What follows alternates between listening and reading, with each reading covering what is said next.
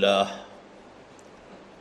الحمد لله وكفى والصلاة والسلام على عباده الذين اصطفى. خصوصا على أفضلهم وخاتم النبيين محمد الأمين وعلى آله وصحبه أجمعين. أما بعد، فقد قال الله تبارك وتعالى كما ورد في سورة آل عمران اعوذ باللہ من الشیطان الرجیم، بسم اللہ الرحمن الرحیم. وَإِذْ غَدَوْتَ مِنْ أَهْلِكَ تُبَوِّئُ الْمُؤْمِنِينَ مَقَاعِدَ لِلْقِتَالِ، وَاللَّهُ سَمِيعٌ عَلِيمٌ. إِذْ هَمَّتْ طَائِفَتَانِ مِنْكُمْ أَن تَفْشَلَا وَاللَّهُ وَلِيُّهُمَا، وَعَلَى اللَّهِ فَلْيَتَوَكَّلِ الْمُؤْمِنُونَ.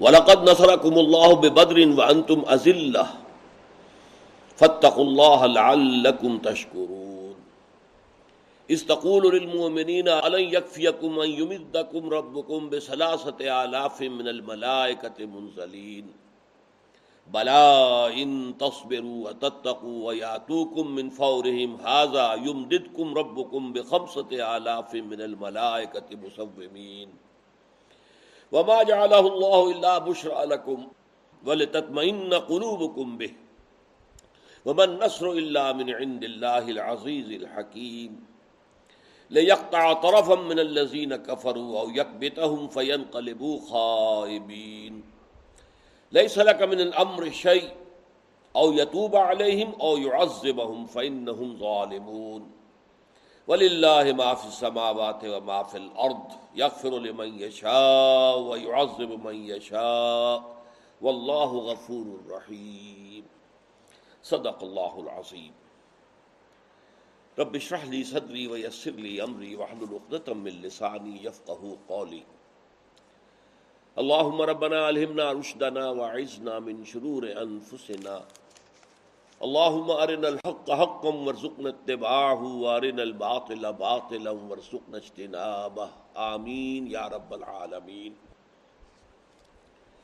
جیسے کہ گزشتہ درس میں ہم یہ دیکھ چکے ہیں کہ سورہ انفال کے دس رکوع جو پچہتر آیات پر مشتمل ہیں، کل کے کل غزوہ بدر کے حالات و واقعات کے بیان اور ان پر تبصرے کے پر مشتمل ہے ظاہر بات ہے کہ وہ سیرت نبوی علیہ صاحب صلاحت والسلام کا بہت اہم واقعہ تھا۔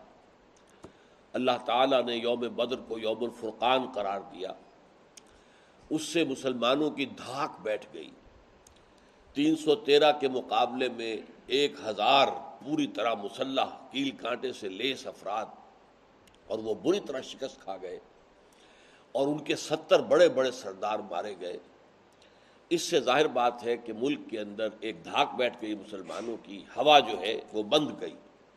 اور اس کے بعد عبداللہ ابن ابئی بھی جو ابھی تک متردد تھا، جو سردار تھا خدرج کا، اور جس کے بارے میں طے ہو چکا تھا کہ اسے بادشاہ قرار دیا جائے گا یسرف کا۔ اور وہ حضور کی آمد کے بعد منقار زیر پر رہا تھا۔ لیکن اس کے بعد جب اس نے دیکھا کہ یہ تو واقعتاً کوئی بہت بڑی بات ہے کہ یہ محمد صلی اللہ علیہ وسلم کے ساتھیوں کو اللہ نے اتنی بڑی فتح دی ہے تو وہ بھی ایمان لے آیا، اگرچہ وہ منافقانہ ایمان لایا تھا۔ بہرحال اس کے ایک سال بعد ہی، یا آپ کہہ لیجیے تیرہ مہینے بعد، دوسرا بڑا مارکا پیش آیا جس کا نام غزوہ احد ہے۔ اس میں اپنے ذہن میں یہ رکھیے کہ تاریخی اعتبار سے پہلے تو یہ کہ صرف ایک آبائی دین کی حمایت میں جنگ ہو رہی تھی۔ کہ ہمارا آبا و اجداد کا دین تھا، بت پرستی ہمارا مذہب تھا، اور اسی طریقے سے ہماری اپنی ریتیں تھیں، رسومات تھیں، رواجات تھے۔ یہ محمد صلی اللہ علیہ وسلم ایک بالکل نئی بات لے کر سامنے آ گئے۔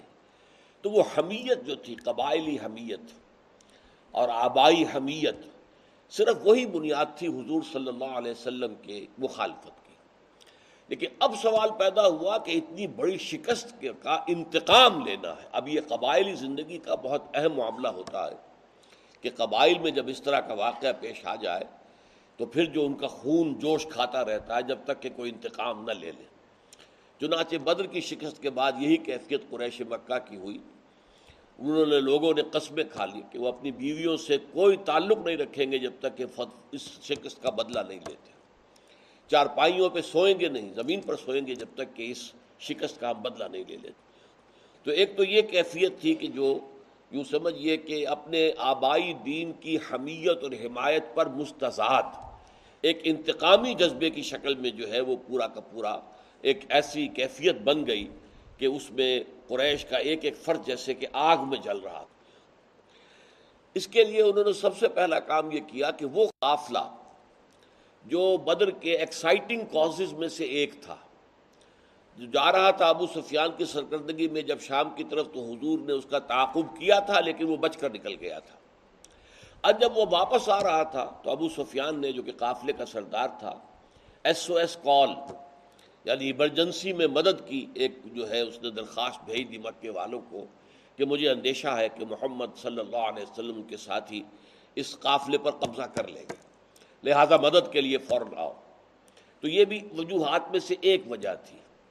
تو اسی طریقے سے جو واقعہ نخلا ہوا تھا، جس میں کہ ایک مشرق مارا گیا مسلمانوں کے ہاتھوں، تو اس کو بھی ایک دوسرا سبب بنا تھا، فوری ایکسائٹنگ کاس تو یہاں ایک کام تو قریش نے یہ کیا تھا، بدر کی شکست کے بعد، کہ وہ جو قافلہ بچ کر آ گیا تھا، چونکہ وہ راستہ جو ہے بدل کر ساحل کے ساتھ ساتھ ہو کر مکے پہنچ گیا۔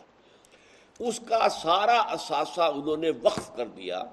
کوئی شخص اس میں سے نہ اپنے راس المال میں سے ایک پیسہ لے گا، نہ منافع میں سے ایک پیسہ لے گا۔ یہ سارا کیپٹل اب وقف ہے ایک جنگ کے لیے، انتقامی جنگ کے لیے، جس کے لیے ہمیں تیاری کرنی ہے، ساز و سامان فراہم کرنا ہے، اس کے لیے ہتھیار فراہم کرنے ہیں، اس کے لیے رسد فراہم کرنا ہے۔ لہذا یہ پوری طریقے سے اسی کے لیے وقف رہے گا۔ دوسرا یہ ہوا کہ غزوہ بدر کے تقریباً تین ماہ بعد ابو سفیان نے ایک شبخون مارا۔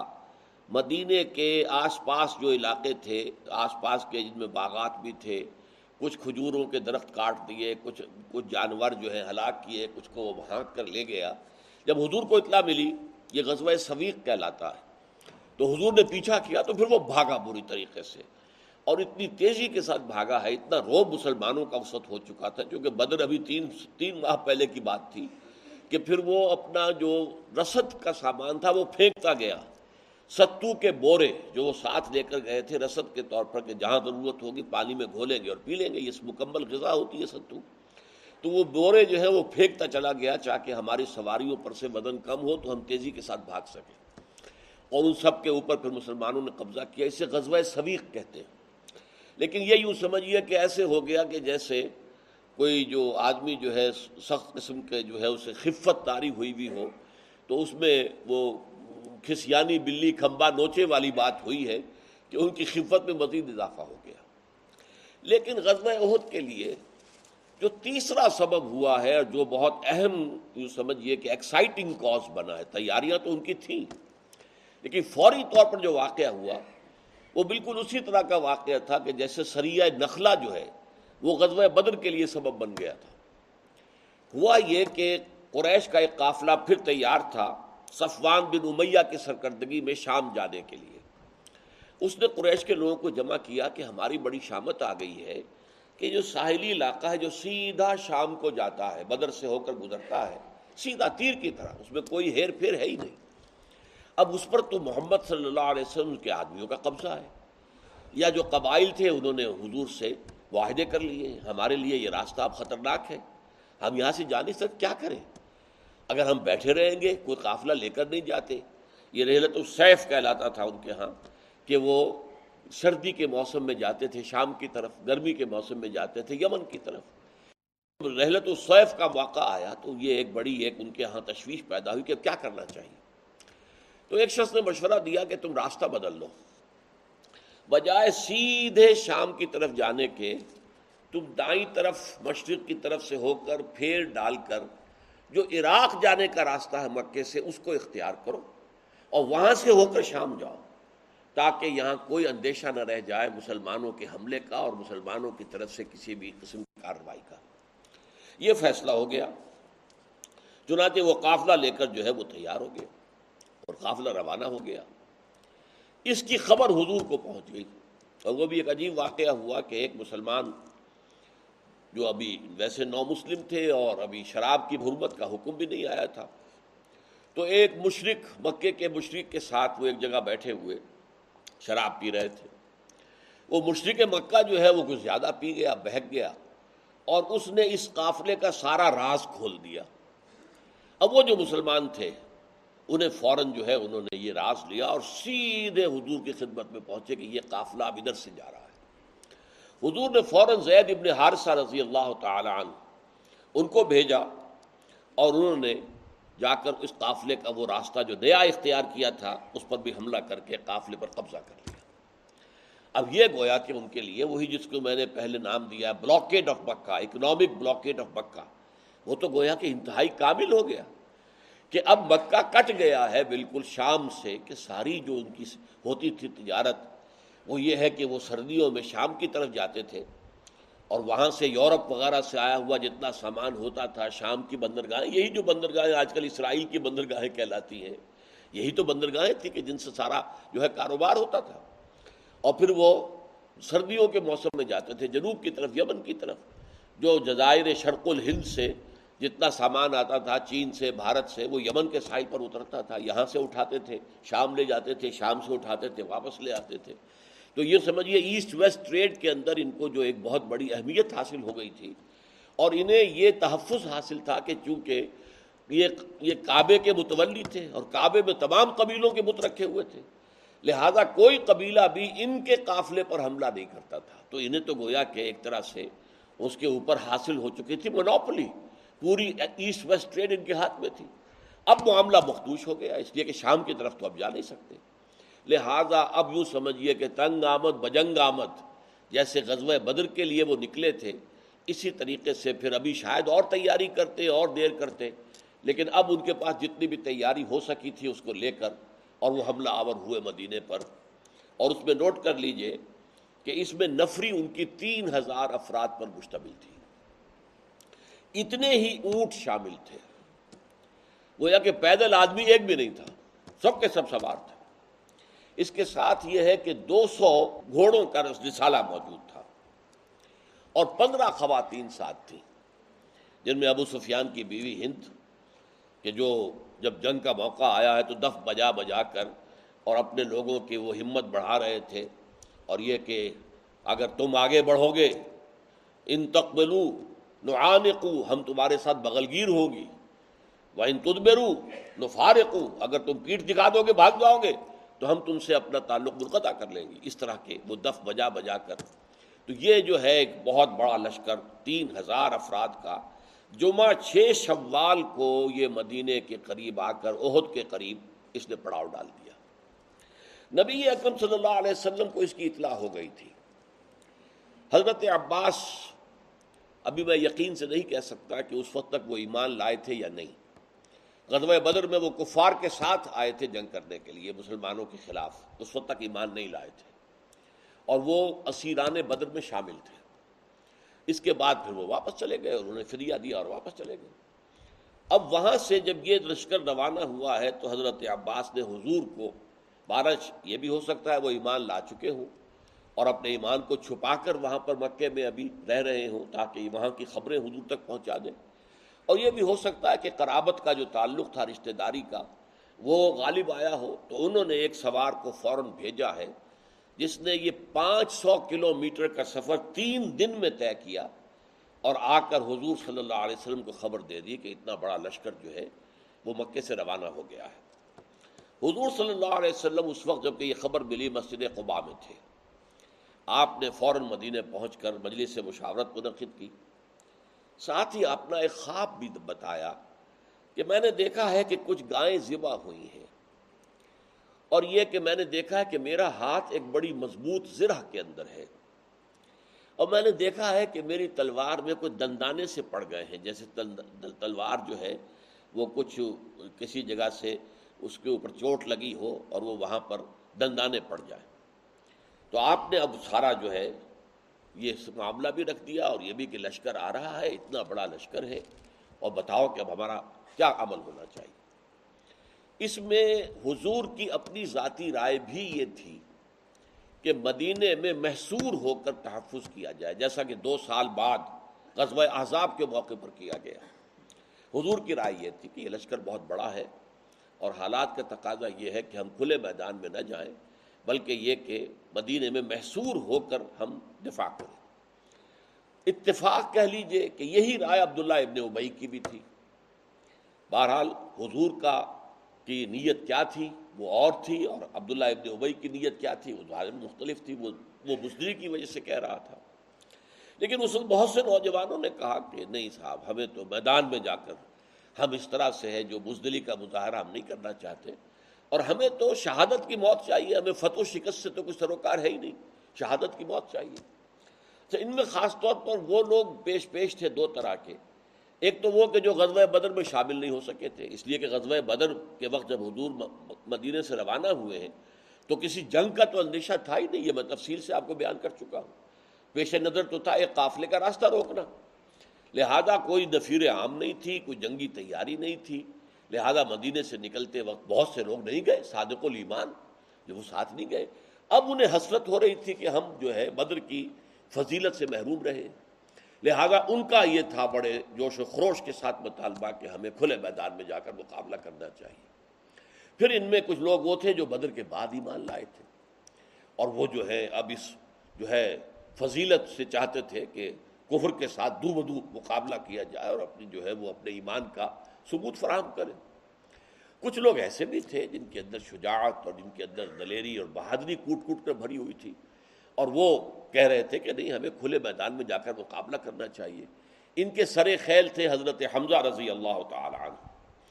بہرحال یہ اس طرح کے واقعات کے پیش نظر پھر حضور نے فیصلہ دے دیا اور یہ ایک اہم واقعہ ہے حضور کی سیرت کا۔ کہ آپ نے اپنے ساتھیوں کی رائے کا لحاظ کرتے ہوئے اپنی رائے کو پس پشت ڈال دیا۔ آپ نے کہا ٹھیک ہے، پھر ہم کھلے میدان میں جا کر مقابلہ کریں گے۔ اس کے بعد آپ گھر میں داخل ہوئے، پھر جو برآمد ہوئے تو آپ نے دو زرہیں پہنی ہوئی تھی، ڈبل۔ اس سے لوگوں کو اندازہ ہوا کہ کان کھڑے ہوئے کہ یہ معاملہ کچھ مختلف ہے۔ حضور کو کوئی وہی کے ذریعے سے یا کسی اور ذریعے سے کوئی اور حقائق کی اطلاع ہو چکی ہے۔ اور غالباً معاملہ جو ہے مخدوش ہے۔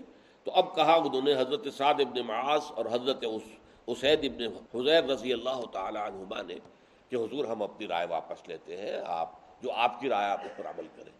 حضور نے فرمایا کسی نبی کے لیے یہ جائز نہیں ہے کہ وہ ہتھیار باندھنے کے بعد اتار دے۔ اب تو جو فیصلہ ہو چکا ہے فیضا اعظم تھا فتح وکل اللہ یہ آیت جو ہے اس سورہ مبارکہ میں موجود بھی ہے۔ تو جیسے میں نے بتایا تھا کہ پوری سورہ انفال جو ہے غزوہ بدر کے حالات و واقعات اور ان پر تبصرے پر مشتمل ہے۔ سورہ عال عمران میں بھی ساٹھ آیتیں ہیں۔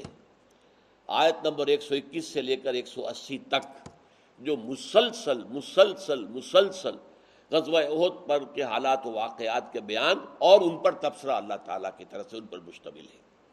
بہرحال، عصر کے بعد حضور کا لشکر لے کر روانہ ہوئے مدینے سے تو ایک ہزار افراد آپ کے ساتھ تھے۔ آپ نے جا کر شیخان نامی جگہ پر رات کو پڑاؤ ڈال دیا۔ قبل فجر پھر آپ نکلے، جس کا ذکر ابھی ہم آیات پڑھیں گے تو اس میں آئے گا۔ اور لشکر کفار کے بالکل قریب جا کر صف بندی کرنے لگے۔ اور فاصلہ اب اتنا تھا کہ ادھر لشکر نظر آ رہا ہے، کفار کا، اور کفار کا لشکر دیکھ رہا ہے ان کو۔ اس موقع پر عین جو ہے، موقع پر یہ سمجھیے کہ عبداللہ ابن ابئی نے غداری کی اور تین سو اپنے حامیوں کو لے کر واپس چلا گیا۔ کہ جب ہمارے مشورے پر عمل نہیں ہوتا تو ہم خام خواہ جو ہے اپنی جانیں خطروں میں ڈالنے کے لیے تیار نہیں۔ اور اس سے ظاہر بات ہے کہ اس کے پیش نظر یہ بھی تھا کہ مسلمانوں کا عام جو مورال ہے وہ گر جائے۔ ایک ہزار کے مقابلے میں تین ہزار، ون ٹو تھری کی تو ریشو پہلے ہی تھی۔ اب اس ایک ہزار میں سے تین سو چلے گئے۔ تو وہ ریشو ون ٹو فور کی ہو گئی۔ اور اس سے جو ان کے پیش نظر تھا، ایک درجے میں وہ واقعہ ہوا بھی کہ بنی اوس میں سے بنو حارثہ کا خاندان اور بنو خلرج میں سے بنو سلمہ کا خاندان، یہ دونوں بھی ایک دفعہ لغزش پیدا ہو گئی ان کے قدموں میں اور وہ بھی سوچنے لگے کہ ہم واپس چلے جائیں۔ لیکن بہت جلد ان کا جو ایمانی جذبہ ہے، وہ غالب آ گیا اور وہ جمے رہے۔ بہرحال اس کے بعد جو مقابلہ ہوا ہے غزوہ بہت جسے آپ جانتے ہیں، حالات و واقعات کا تفصیلات میں جانے کا یہ موقع ہی نہیں ہوتا۔ کہ اللہ تعالیٰ نے جو فتح کی اور جو مدد کی، جو کا وعدہ کیا تھا، وہ پورا ہوا۔ بہت جھٹ پہلے ہی حملے کے اندر۔ اور کفار کے قدم اکھڑ گئے، انہوں نے بھاگنا شروع کر دیا۔ لیکن حضور نے پچاس تیر اندازوں کو ایک خاص درے پر مقرر کر دیا تھا، جو کہ مسلمانوں کی پشت پر تھا۔ کہ کہیں ایسا نہ ہو کہ دشمن کا رسالہ دو سو جو ہے گھوڑوں کا رسالہ موجود تھا، خالد ابن ولید کی قیادت کے اندر۔ کہ ایسا نہ ہو کہ پیچھے سے حملہ کر دیں تو پچاس تیر اندازوں کو وہاں پر کھڑا کر دیا گیا تھا۔ اور انہیں یہ حکم تھا کہ چاہے تم دیکھو کہ ہم سب جو ہیں قتل ہو گئے اور ہمارا گوشت جو ہے چیلے اور کوے نوچ نوچ کر کھا رہے ہیں، تب بھی تم یہاں سے مت ہلنا۔ تو یہ معاملہ یہ ہو گیا کہ جب ایک دم لشکر کفار کے اندر بھگدڑ بچی ہے اور لوگ دوڑنے لگے ہیں اور مسلمانوں نے ان کا پیچھا شروع کیا ہے، تو یہاں اختلاف ہو گیا۔ چالیس جو تھے، پچاس میں سے تیر انداز، بعض روایات میں پینتیس، بعض میں چالیس انہوں نے کہا، نہیں، ہمیں چلنا چاہیے اب۔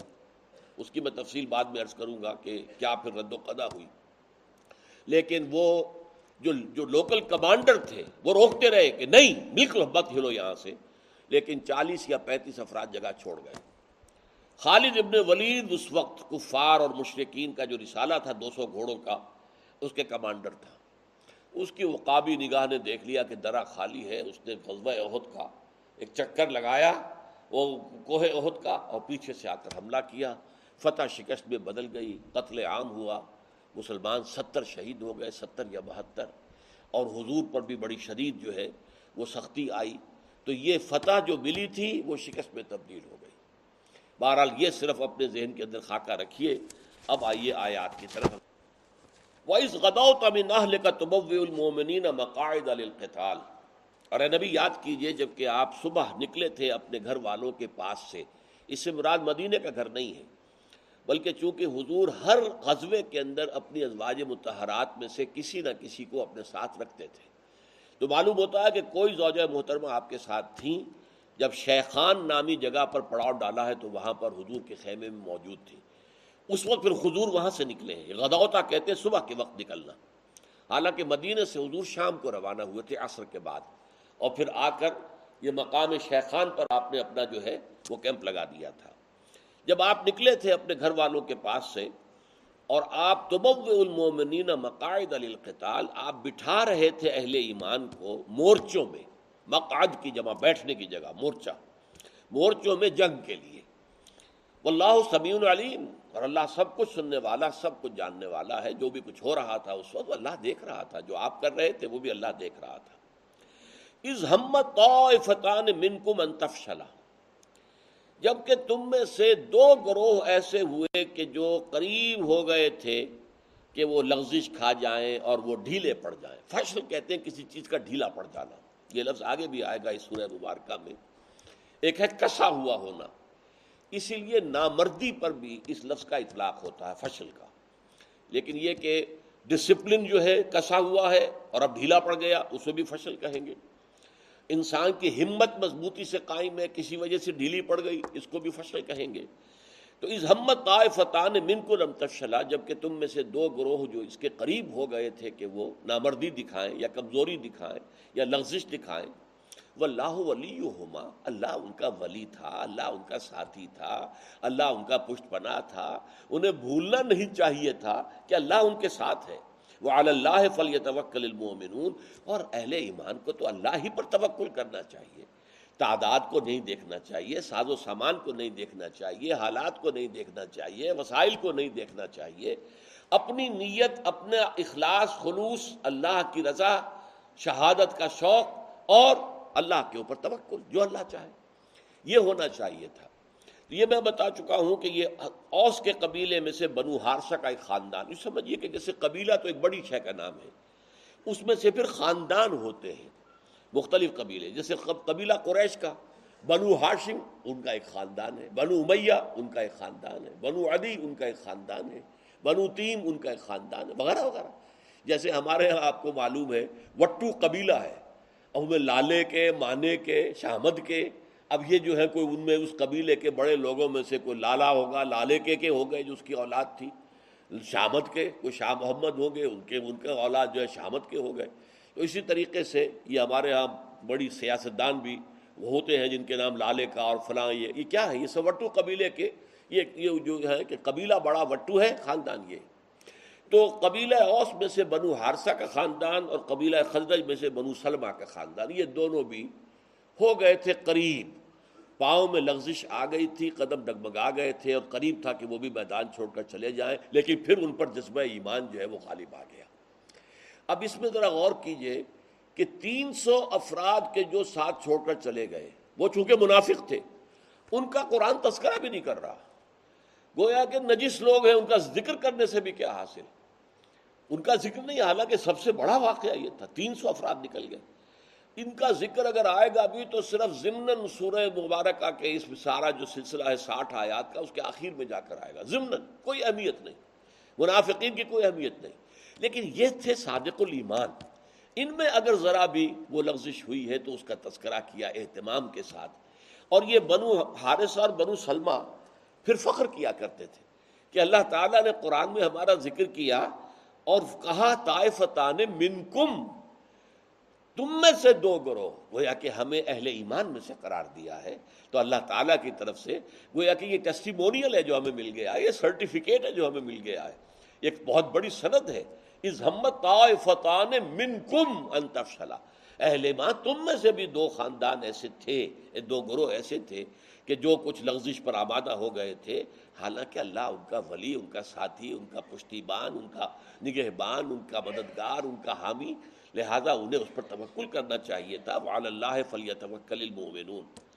وَلَقَدْ نَصَرَكُمُ اللَّهُ بِبَدْرٍ۔ اور دیکھو، اللہ نے تمہاری مدد کی تھی، بدر میں بھی۔ وَأَنْتُمْ أَزِلَّةِ جبکہ تم انتہائی کمزور تھے۔ یہ ازلہ جو ہے، یہ ذلیل کی جمع ہے۔ یہ افعل التفضیل نہیں ہے، وہ تو ازل ہوگا۔ جیسا کہ سورہ منافقون میں ہم پڑھ چکے ہیں کہ اگر ہم پہنچ گئے مدینے واپس، تو عبداللہ ابن ابئی نے کہا تھا من الازل تو عزت والے جو ہیں، وہاں سے ان ذلیلوں کو نکال کے باہر کر دیں گے۔ لیکن عربی میں ذلیل اور اردو میں ذلیل کے مفہوم میں بڑا فرق ہے۔ اردو میں جب ہم یہ لفظ بولتے ہیں ذلیل، تو اس کے اندر کمینگی کا ایلیمنٹ بھی ہو۔ ایک شخص اس میں کمینگی ہے گھٹیا پن ہے۔ لیکن عربی میں یہ مفہوم نہیں ہے اس میں۔ ذلیل صرف کمزور کو کہتے ہیں۔ عزلہ تم بہت کمزور تھے مسلمانوں، بدر میں یاد کرو، تمہاری کیا حالت تھی؟ ہتھیار بھی تمہارے پاس نہیں تھے، اکثر وہ بیشتر نہتے تھے تم لوگ۔ اور تین سو تیرہ تھے، اس کے مقابلے میں ایک ہزار کا لشکر آیا تھا کیل کانٹے سے لیس، جس کے ساتھ جو ہے نو سو اونٹ تھے۔ تو سوچو ذرا، یاد کرو۔ اللہ نے تمہاری مدد کی تھی کہ نہیں؟ بلقد نسرا اللہ بدرین و یہ عزلہ ایسے ہی ہے جیسے عزیز سے اعزا تو ذلیل کی جمع عزلہ فتق اللہ لعلکم تشکرون تو تمہیں اس بدر کی فتح جو تمہیں اللہ نے دی تھی، اپنی انتہائی کمزوری کے باوجود اسے یاد رکھنا چاہیے۔ بس اللہ کا تقوی اختیار کرو تاکہ اللہ تاکہ تم اللہ کا شکر ادا کر سکو، اللہ کے احسانات کا حق ادا کر سکو۔ اللہ نے تم پر جو احسان بدر میں فرمایا تھا، اس کا پورا پورا حق ادا کر سکو۔ تو یہ گویا کہ آغاز ہے اس طویل خطبے کا جو سورہ آل عمران میں آیت نمبر ایک سو اکیس سے شروع ہو کر آیت نمبر ایک سو اسی تک مسلسل چلا گیا ہے۔ ابھی یہ بیان آئندہ نشست میں جاری رہے گا۔ بارک اللہ علی ولکم فی القرآن العظیم و نفعنی و ایاکم بالآیات و ذکر الحکیم